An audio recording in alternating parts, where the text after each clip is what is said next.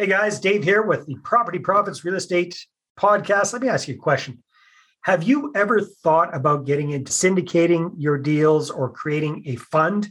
Well, if so, pay close attention to this episode because today's guest, Mr. Seth Ferguson, knows all about that. So, Seth has been in the real estate game for 13 years. He's a multifamily investor.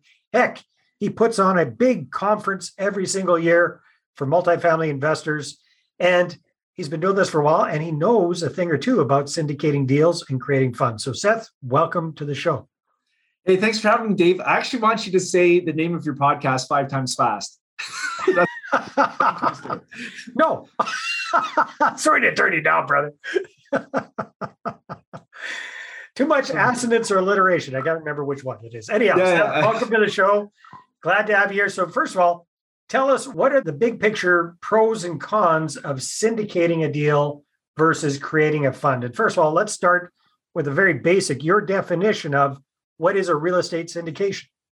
Yeah, great question. And a lot of people, like I did when I first started investing, I didn't even know this type of structuring was out there.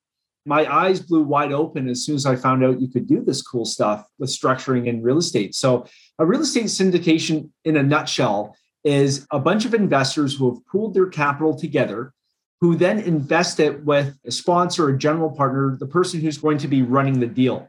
So, what happens is we have true passive investing for the passive investors, and then that deal is managed by an experienced sponsor who makes all the decisions, who knows when to exit, who finds the deal, etc.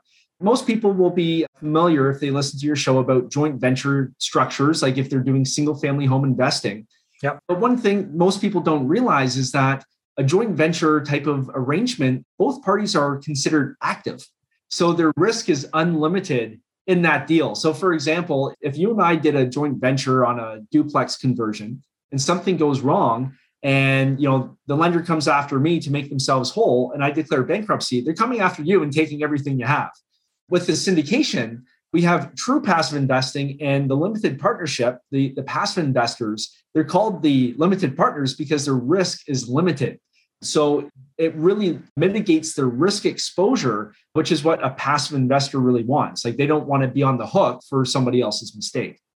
Yeah, fair enough. Now, what would you suggest now because you've got experience doing both ways i'm sure you've done joint ventures in the past and you've done syndications at what point does it make financial sense to look at syndicating a deal because i think most of us are familiar with syndications for doing really really big multifamily properties what are your thoughts yeah, it really depends upon the amount of dollars being raised. Because, you know, if we're doing like a duplex conversion, the cost and the effort of syndicating the deal, it doesn't make sense. It's far easier to have a couple investors come together, form a JV type of arrangement and do the deal.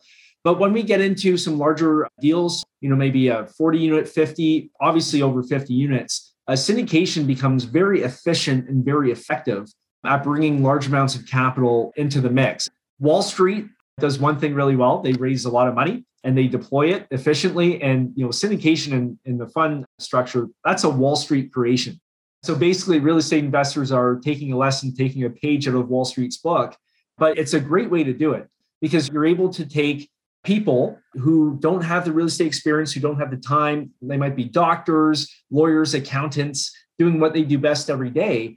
But now they're able to invest in a real estate deal, get all the benefits involved. So the cash flow, the appreciation, the tax benefits, but they don't have to make any of the decisions. They can go and do what they do best. And then somebody else who actually has that track record can go out and make their money work hard. All right. So if we're looking at this for bigger deals, you know, without holding you to it, Seth, give us an idea more or less how much does it cost these days to set up a syndication? It depends on the lawyer. Um, Good answer, but yeah, give it this ball. but but you could you could be as low as twenty five thousand dollars and in excess of three hundred thousand dollars, depending on a wide range of factors. But if we are syndicating a deal, generally speaking, the cost of setting up the syndication is going to be borne by the syndication. So let's say you and I are working together to raise capital for a 100 unit building the capital that we need to raise obviously would include the equity we need, any of the capex improvements we're going to do, but also for the legal fees and any other requirements the lender has. So it's not like your sponsor or the general partner is out of pocket for that money. It's the deal that pays for it. Yeah. At the end of the day, the investors pay for it. True. Yes. Exactly. Okay. So again, like you've obviously focused on multifamily, bigger deals. So give or take, at what point, like what capital raised number would you use as a, a rule of thumb for starting to seriously think about doing a syndication? Yeah, that is a very tough question to answer. But especially with the price of properties these days. I mean, a single family home for crying out loud could in some areas. Exactly. Exactly. Actually, I always laugh when, uh, you know, like I'm talking with people and like some market in the US, you know, they're talking about houses for $400,000 being expensive, whereas like a shoebox is worth over a million bucks where I am. Yeah, exactly. It's crazy. But yeah, let me try and answer that, that question as best as I can, keeping it very general in my experience, I've always gone by like unit count. So if it's like a 40 unit building, but obviously if syndicating the deal is going to cost you $40,000 and there's not enough meat on the bone in a smaller deal you're doing, mm-hmm. it doesn't make sense. So I think you really have to look at it. Okay, you have this property in mind, maybe you have it under contract. Okay, what's the best way to raise this capital? Well, what's my business plan? Like, what do I need to hit? What targets do I need to hit to syndicate this deal? Because most syndicators will have what's called a preferred equity, so a mm-hmm. preferred return. We can get into that later on if you want to, but you have to make sure that you're able to deliver what you're promising your investors. And if you can't make that happen, then you know maybe you have to go back to the drawing board and, and think of another way to do it. All right, very good. So we talked a little bit about syndication. So we understand that's getting a bunch of investors on board with the deal and they're partners, but they're silent partners and they're limited with their liability in that particular situation. What's the difference between that and setting up a fund? So, what would a fund look like? Yeah, so a real estate fund basically has a life of its own. So, a syndication, we syndicate deals on a deal by deal basis. So, let's say I have a deal under contract, I need to raise the money. I approach individual investors and say, hey, listen, this is my deal. Do you want to invest? Yes or no? And the investor can say, yeah, this looks good, or no, it's not for me. Talk to me for the next one. With a fund, the investor doesn't have control over where their money goes in the fund. So, for example, a fund will have criteria that they use in order to assess and acquire properties. For instance, it could be B class multifamily property in the eastern provinces of Canada, for example. The investor will speak with the fund manager, take a look at the criteria, and decide hmm, okay, this criteria seems like it fits my goals. I want to invest. But as soon as they invest in the fund, they don't get that deal by deal yay or nay. However, with the fund structure, your money is spread out over all of the properties in the fund. So some investors like that rather than syndicating on a deal by deal basis. And the fund will grow and expand. It can uh, grow and then they can go through periods where they sell off properties once they hit their targets. And funds can have a lifespan of, you know, 20, 30, 40 years, you name it. So, very similar in terms of structure. We have the limited partnership, the general partnership, very similar in terms of protections for the limited partners, but very different in terms of the say the investor has on where exactly their money is deployed. Wow, that's another fantastic idea. Hold on to that thought for a sec. We'll be right back. Now, are you a real estate investor who's run out of cash or credit to grow your portfolio? Are you looking to grow your portfolio using other people's money and raising capital? Well, I want to show you how to raise six figures or more in six weeks or less at my upcoming Investor Attraction Workshop. You can uh, get your ticket and find out all about it at investorattractionworkshop.com. We're going to spend a full day taking a deep dive into this roadmap that I've used to raise millions for my deals. And I've helped other people just like you cumulatively raise hundreds and hundreds of millions of dollars for their deals as well. So again, you can check that out at investorattractionworkshop.com. And as a loyal listener to the podcast, you'll get 50% off your ticket when you use the discount code podcast. That's right, discount code podcast at investorattractionworkshop.com. See you at the next workshop. All right. So fund is is where would a, a REIT come into this? Is that a form of a fund or is that something completely different? Yeah, uh, REITs are a totally different animal. And I'm glad you asked because a lot of people seem to think like a REIT is very similar to this. It's very different. Okay. is you're basically buying a stock. So, you know, it's a company that happens to work in real estate. and you're buying a stock. So that you know the public markets affect the price of the share you're buying. With syndication in a fund, you are participating in the private equity market. We have private individuals investing their funds, and you really have the true benefits of ownership. For example, because of the best thing ever invented, which is depreciation, we can enjoy all these tax benefits. And the limited partnership, the passive investors get these flow through depreciation credits through the syndication. So it's like they own a piece of the building, which they do. With a REIT, you're basically buying a stock.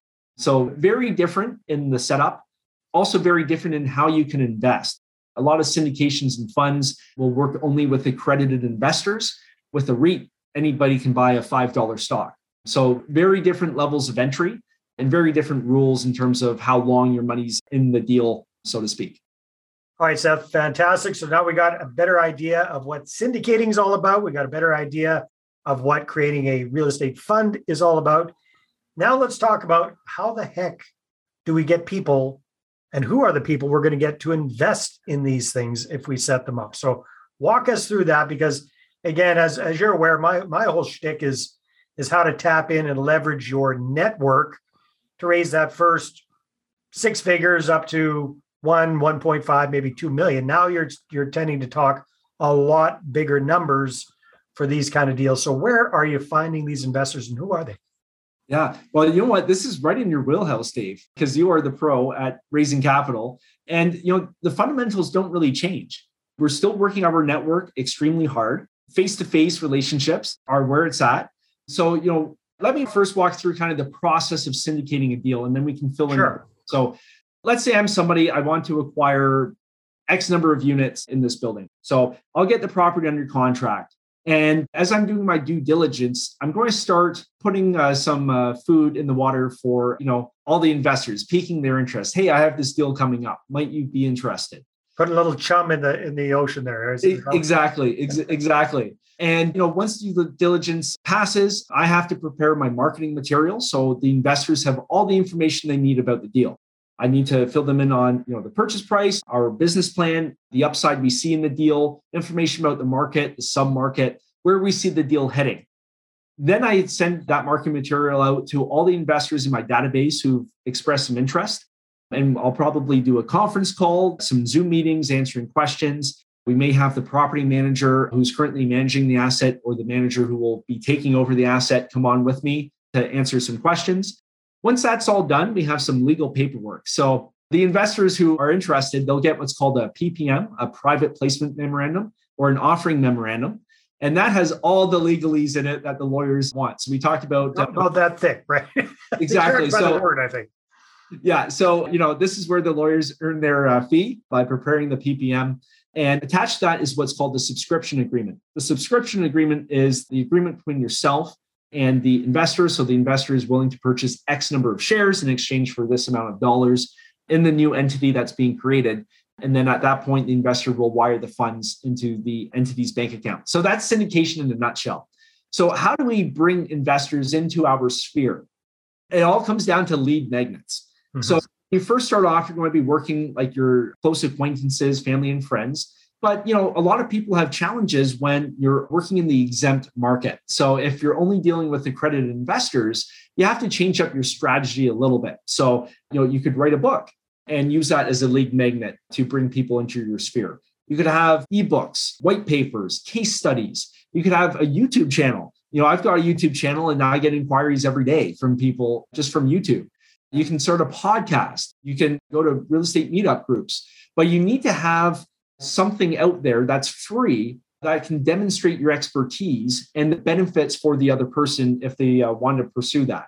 That's where it starts. And then obviously you go into your funnel. So once your lead comes in, then you have to add value and, and really find out what's driving them. Why are they investing? What are their plans? So then that way you can kind of have that meeting of the minds and relate in clear language that will resonate with them why they should invest or what benefits there are to investing with you. I'm sure you talk about this all the time, and you know you've got your course and your books, but uh, yeah, the fundamentals don't really change. Exactly. All right. Well, thanks for sharing a little bit with what you do for that. And I know you've been you've been very active, very very smart about this for a long time, Seth. You've got your podcast going, you got your YouTube channel going. Heck, I think I think you had a cable TV show going or something like that. Yeah, yeah, we've got the cable TV show too. Yeah, yeah. That's pretty cool. That's uh, yeah. So you're and and then you've got a conference going. So speaking of lead magnets, uh, time flies when we're having fun here. If people want to find out more about you, because they're they're obviously going to say, "Hey, this is a sharp guy. He knows what he's talking about," especially when it comes into that multifamily investing space. And you're a fellow Canadian, so you you help out a lot of Canadians getting in that space. Where can people go, Seth, to find out more about Seth Ferguson? Yeah, the best way to actually hear more about me would be the YouTube channel, like you mentioned, youtube.com slash Seth Ferguson. We publish a new multifamily related video every single week. But we also have a quick start guide for multifamily investing. And you can get that at multifamilyconference.ca slash quick dash start dash guide. And I'm sure we can put a link down there so somebody can. We'll, we'll put that in the show notes as well. And then again, so the main website where people can find out more about you and the conference? multifamilyconference.ca is the conference site. And if you want to just read more about me and not about the conference, sethferguson.org.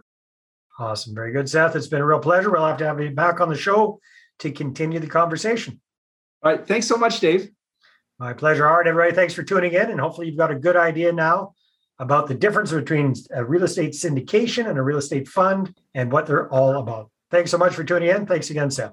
Well, hey there. Thanks for tuning into the Property Profits podcast. If you like this episode, that's great. Please go ahead and subscribe on iTunes. Give us a good review. That'd be awesome. I appreciate that. And if you're looking to attract investors and raise capital for your deals, then I'm going to invite you to get a complimentary copy of my newest book, right back there. There it is The Money Partner Formula. You can get a PDF version at investorattractionbook.com. Again, investor attractionbook.com. Take care.